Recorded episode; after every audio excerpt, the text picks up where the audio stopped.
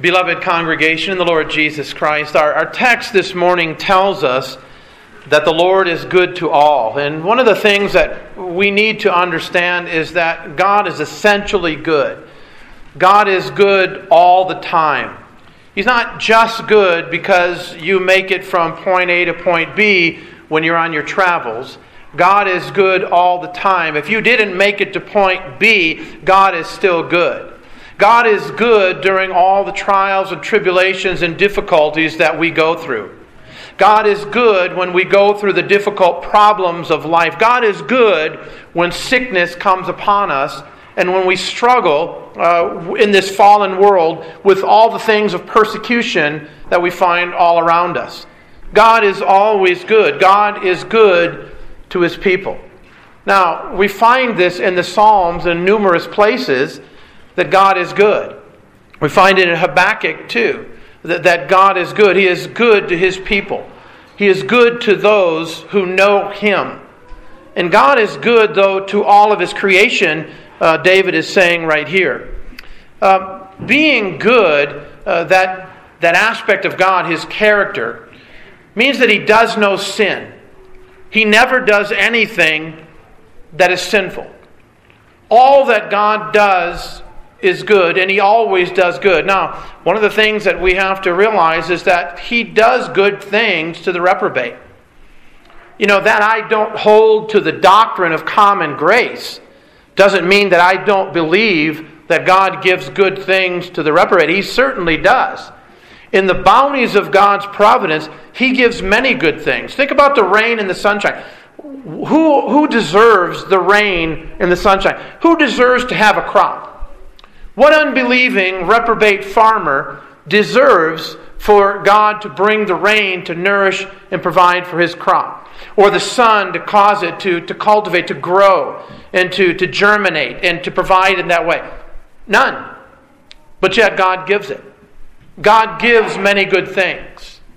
But the question is to the heart that it comes to.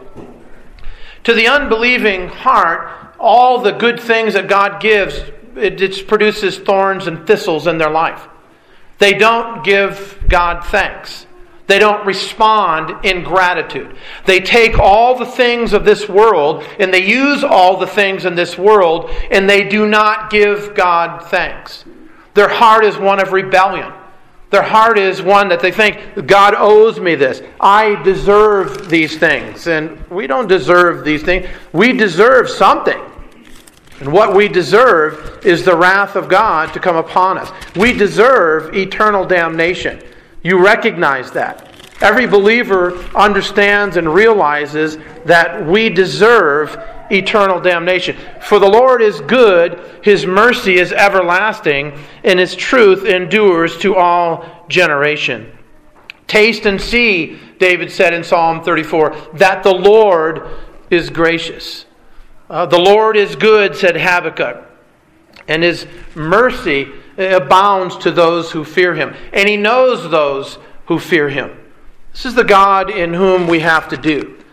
These are the things that Asaph said surely God is good to Israel. He didn't understand it. Some of you don't understand it. You don't understand the goodness of God towards the unbeliever uh, that blasphemes his name. Yet God continues to provide rain and sunshine. And yet, if you read the whole of Scripture, you realize that these good things, in giving these good things, it's heaping up wrath unto the day of wrath for the unbeliever. God is fattening them up for the slaughter, as it were.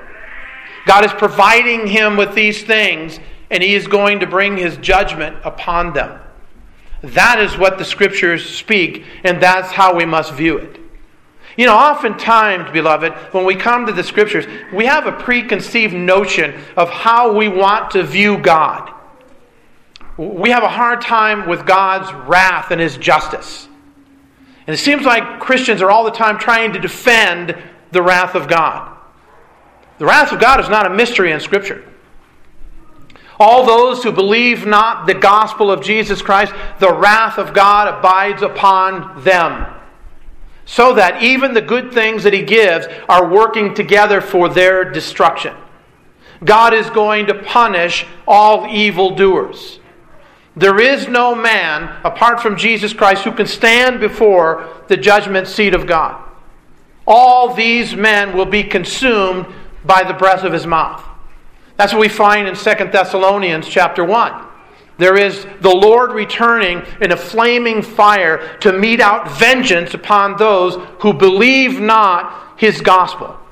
God is going to punish the reprobate in extreme punishment, everlasting punishment. Goes on forever and ever and ever. A punishment that you and I deserve, but which Christ took upon himself. We don't need to be ashamed of these things, beloved. The scripture speaks of it, that ends it. That's what we speak. That's what we declare to the world in which we live. We declare God's goodness, but also God's wrath upon those who will not come to Christ to be saved. So, total depravity of mankind as he comes into this world as a hater of God, God's mercy is wondrous. That he redeems us, that he calls us out of darkness into the marvelous light of Jesus Christ. Do you recognize that? You think about where you would be right now if God would not have rescued you. You would not have found your way out of the darkness of sin and depravity and the snare of the devil. You would not have walked into the light and say, How glorious this is. We were running from the light, we were hiding from the light. This is what Jesus said that light has come into the world, but men love darkness. Those are metaphors for truth and for error, for wickedness. Darkness is error, wickedness, hatred, all things contrary to that which is holy, just, and good. Men love these things. That's the condition, the state of their heart. They love perversity. So, apart from the mercy of God in Christ, no one would come to Him. No one would believe. We would all remain under the depths of darkness and hatred towards God. That's a mercy. That we're sitting here this morning and we're in a comfortable location. And we're able to worship God in psalms and hymns and spiritual songs. That we're able to hear His Word, to read His Word, to proclaim His Word, to confess His Word, to sing His praise. That's a mercy of God. That's God's goodness to his people. And that's what David is saying here. This is a psalm of praise. David is praising the Lord for his goodness. And the Lord is good to all. Look at our text this morning, verse 9. the Lord is good to all. He cannot do wickedly. God always and only does good.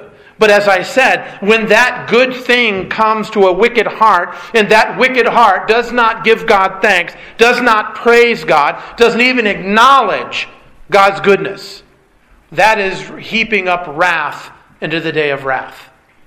But notice it's still a good thing that God gives. But yet the response of man demonstrates the condition of man's heart for all that God gives. You know, how you respond, beloved, to the sunshine of the day, to warm temperatures, to the change of seasons, to the good things that God gives, to the harvest at the end of the year. How you respond to that is revealing of your heart. It demonstrates the condition of your heart. The little things, are you thankful to God for the little things? We take these things for granted. I mean, we see it this morning in not having a pianist and how difficult it can be of not having someone who plays the piano, what we're accustomed to. I'm not saying it's, it's not sinful that we don't have a piano player this morning. It's not sinful that we do have a piano player. But it sure is difficult. It sure is a convenience. It sure is a blessing that we have someone to be able to play, and we take that for granted.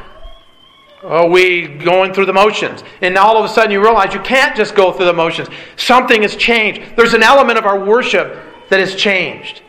It's like you have to shift speeds. You actually have to sing because people can now hear you as you sing. These are the good things of God. God gives us family.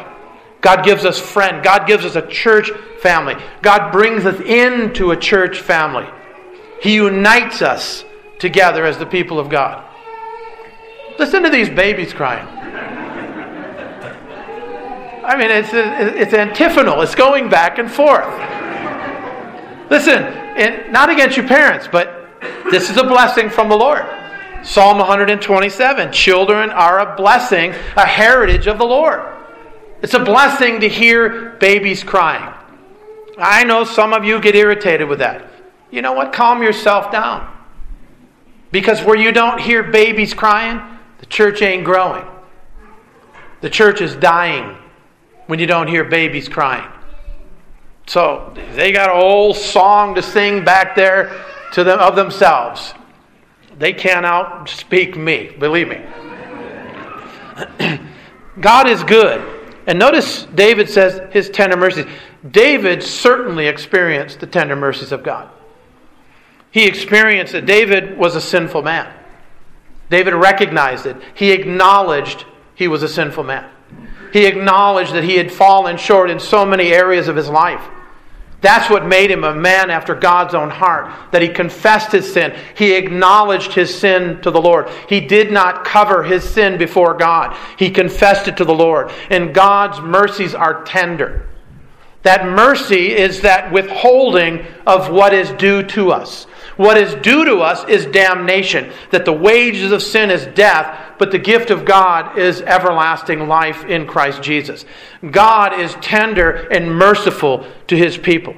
Over all of his works, notice, all over all the works that God does, he has a tender mercy, and the whole world sees it and experiences it. The tender mercy of God. You know, it was told to Adam that the day that you eat of the tree of the fruit of the knowledge of good and evil, you will surely die. Now, certainly, Adam died spiritually that day, but he didn't die physically. And he merited that. He deserved immediate death, immediate execution. But the Lord stayed his hand. And Adam lived 900 and some years after that. And here it is the Lord had a purpose in all of these things, but you see his tender mercy right there where Adam didn't have the guillotine put on him immediately, and that was the end of the story. God's tender mercy. Think about our lives. We've sinned more sins than we want to admit. Some of you don't even think that you're walking in sin. We're sinning every day. We sin every day because we don't glorify the Lord in all of our thoughts, words, and deeds. And therefore, we are misrepresenting God to all of creation.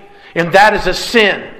And if not for the covering in Jesus Christ, we would be damned forever, and rightly so. God's mercy. You think about the sin that we've sinned this past week, the things that you have thought and said and have done. We deserve the wrath of God. Yet He stays His hand. Why? Because it was punished in Jesus Christ. God's tender mercies are a result of the punishment in Jesus Christ. Why do we receive the mercy of God, the goodness of God? Why do we experience it? Why am I able to see the wonder of the rainbow? To enjoy something cool to drink, good food to eat, family, friends, church fellowship. Why are we able to, to, to simply partake of these mercies of the Lord? Because of Jesus Christ and because of Him alone. And Lord, and, and beloved, we need to be a people that praises the Lord for these things. The little things. We often bypass the little things. Eh, you know, as I mentioned the kids this morning, parents, you're going to blink and your children are going to be looking you eye to eye. And that's how fast it happens.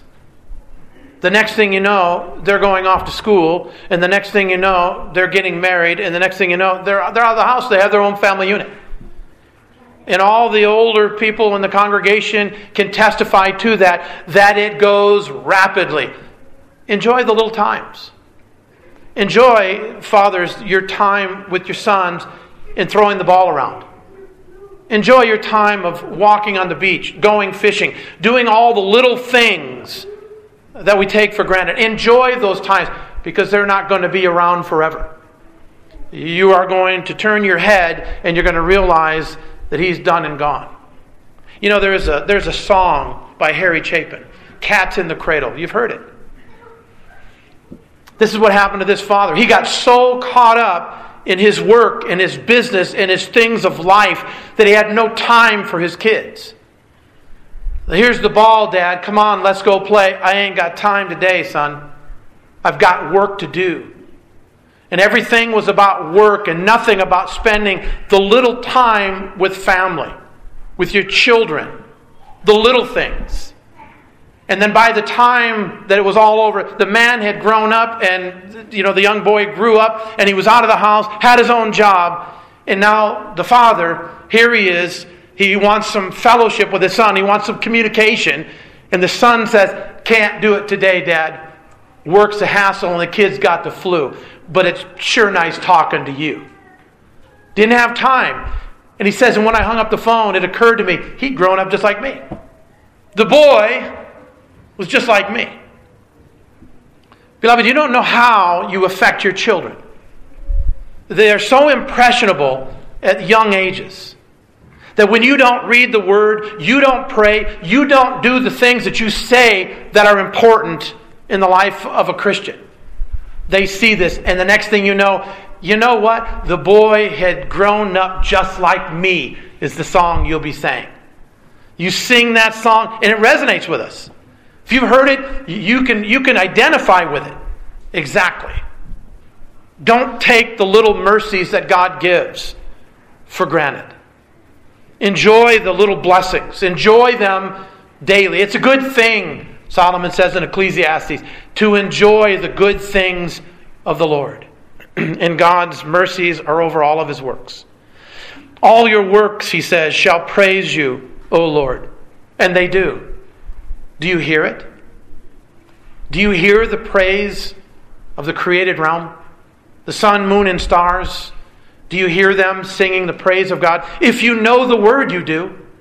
Why is that? Because the heavens declare the glory of God. We see the glory of God when we look out in the starry night.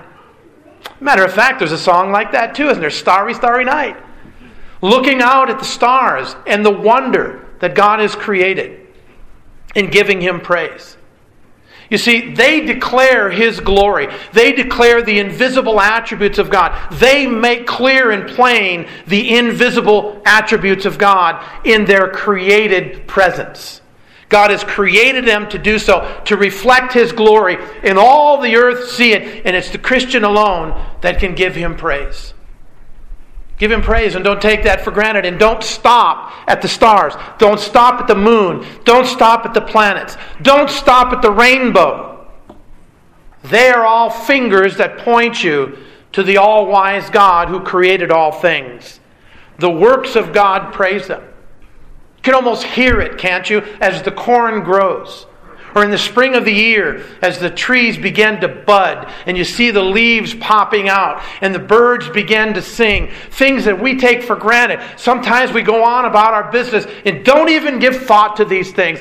But it's the music of the Lord in the created realm singing His praise. They sing His praise because He created them with the marvel and the wonder to do what they do.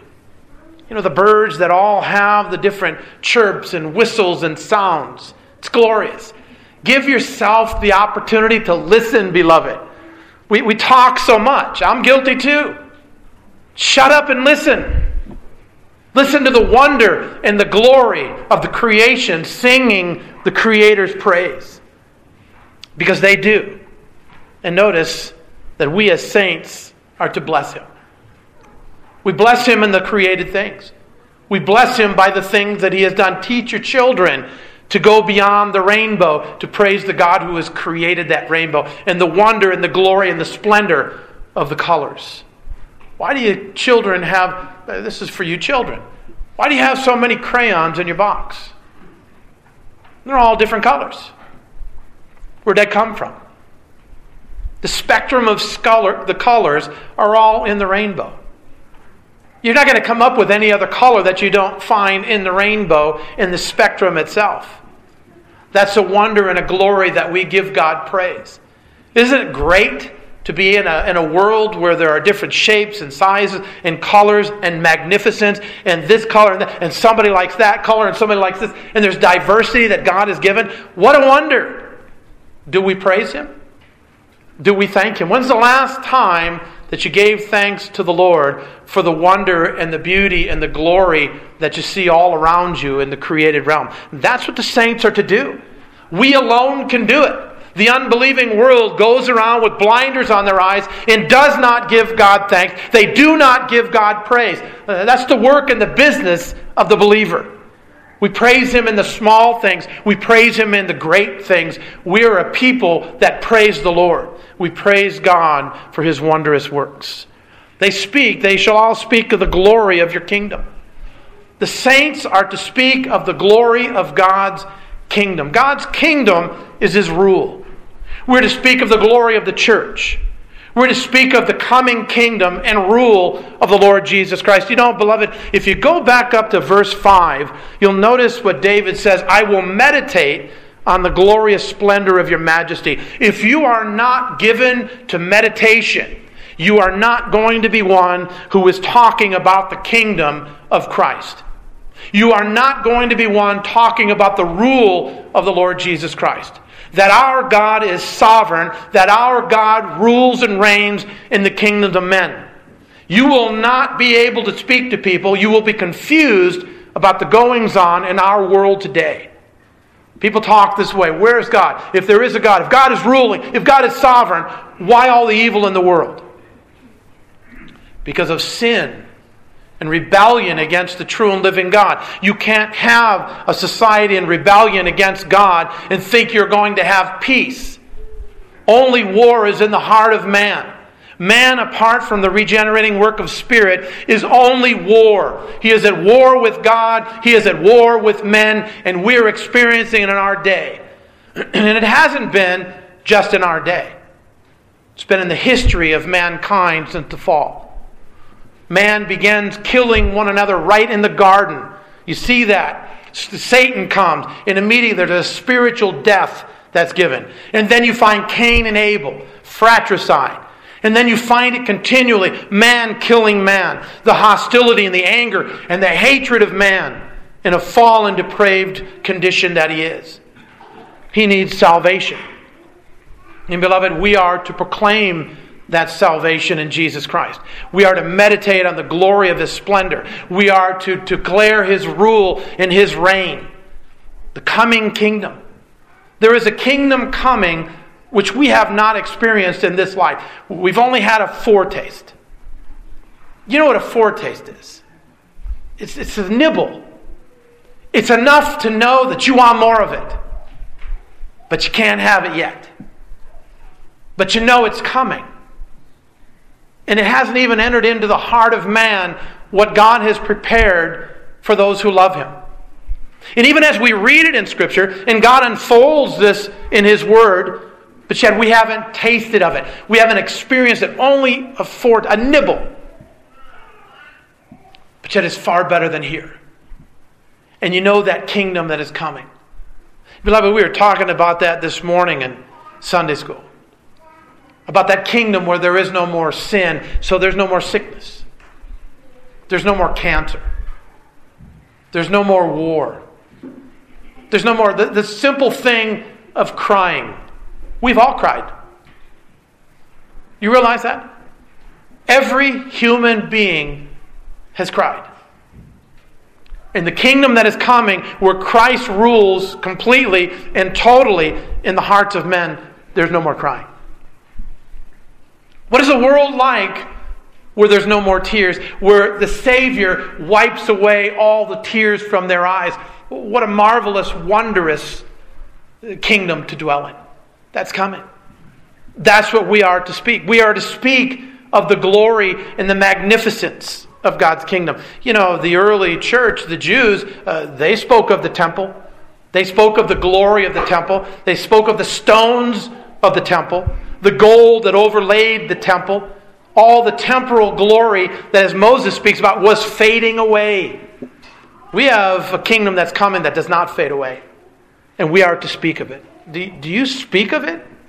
What do you speak about? What do you talk to one another about? Uh, notice as he goes on and he says, They shall speak of the glory of your kingdom and talk of your power Well, certainly, beloved, we ought to be a people that talks to one another about the power and the glory and the rule and the majesty and the mercy and the grace of our God. But do you talk to anybody else about that?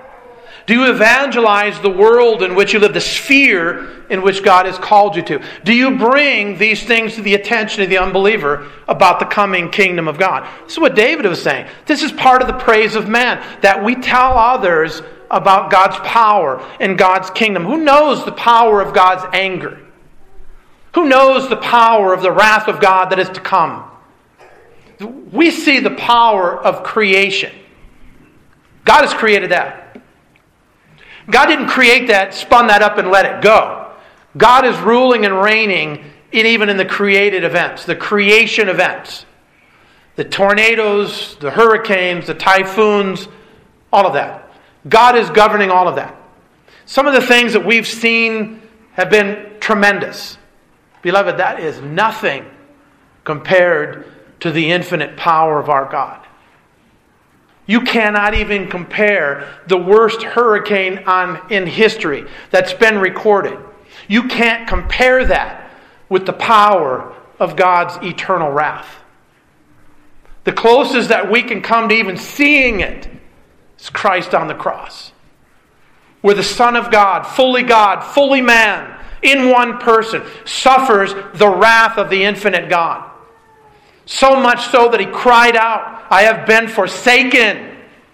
My God, my God, why hast thou forsaken me? Do we talk about the power that's coming? The power of God's wrath, the power of God's beauty, the power of God's creation, the power of regeneration that he makes all things new in the glory of his kingdom that is coming. This is what the saints do. This is what the redeemed do. Do you do that? When do you do that? Do you do it with your children? Do you do it with your families? Do you do it when you have lunch? Do you do it over a dinner? Do you do it when you walk along the way? Do you do it when you're in the country, when you're in the city? Do you do it when you're enjoying the entertainment and the things of this world? Do you do it, beloved? That's what the saints do. They talk of God's wonder and his, speak of his glory and his kingdom that is to come, to make known to the sons of men his mighty acts. Notice a rehearsing of what God has done. Parents, there's a great obligation. You have got to take your children through the Old Testament. There are going to be many things, multiple things that you're not going to be able to understand. Write it down, get a commentary, work through the tough passages of Scripture. Teach them church history. The church is failing in this of teaching our children. And notice what David says this is the praise of man to make known to the sons of men his mighty acts. That you find in Israel's history. You notice that they would cross a river. And when they crossed a river, the river Jabbok, they would set up stones. You know what those are called? Stones of remembrance. So the next generation that would come by, hey, what meaneth these stones? And then it would be told to them. And it would be recounted to them. The Exodus was recounted to them. The covenant renewals was recounted to them. The Feast of Booths, there was a recounting of God's glory, His splendor, His covenant keeping with the people of God. We've got to do the same thing as the people of God. To those um, as the baptism we find in Acts 2.29. To us and to our children and to our children's children and to many who are far off, whom the Lord our God will call. Jesus said there is one shepherd and there's one flock. And there are some that are not yet of the fold. I must bring them in so they'll be the one flock and one shepherd. How does he bring them in? He brings them in by evangelizing. He brings them in by the proclamation of the word. He brings them in as the people of God, as a mighty army, go out into the world proclaiming salvation in none other but Jesus Christ. Come, behold our King. Rehearsing with our children, preparing them to walk in the way of wisdom. This is the call of the people of God to make known to the sons of men the mighty acts of God and the glorious majesty of his kingdom. Again, the majesty of the kingdom of God that is coming, because it's an everlasting kingdom. That's what Daniel speaks of. Isaiah speaks of the same thing. This was a prophecy given in Isaiah. The kingdom of the Messiah is an everlasting kingdom. He will rule forever and ever and ever. He will, there will never be a time that he will not rule. He will always rule. This kingdom of Jesus Christ goes on forever. There'll never be an anticipation of it. There'll never be a longing for it. It'll be consummation, and we will be with him and in that kingdom forever. It, it remains in his dominion throughout all generations. David was longing for it, and so ought we. David was declaring it, and so ought we. David was not taking the little things that God gives for granted. David was declaring those things. He was seeing the creation, and he was hearing the praise of God through creation. Let yourself listen, beloved. Just sit and wonder at the works that God has created and marvel at the majesty of our God.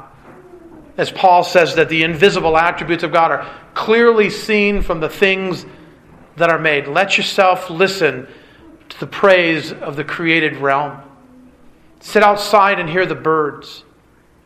Listen to the chirping of the crickets that only come at a certain season of the year and then they are no more.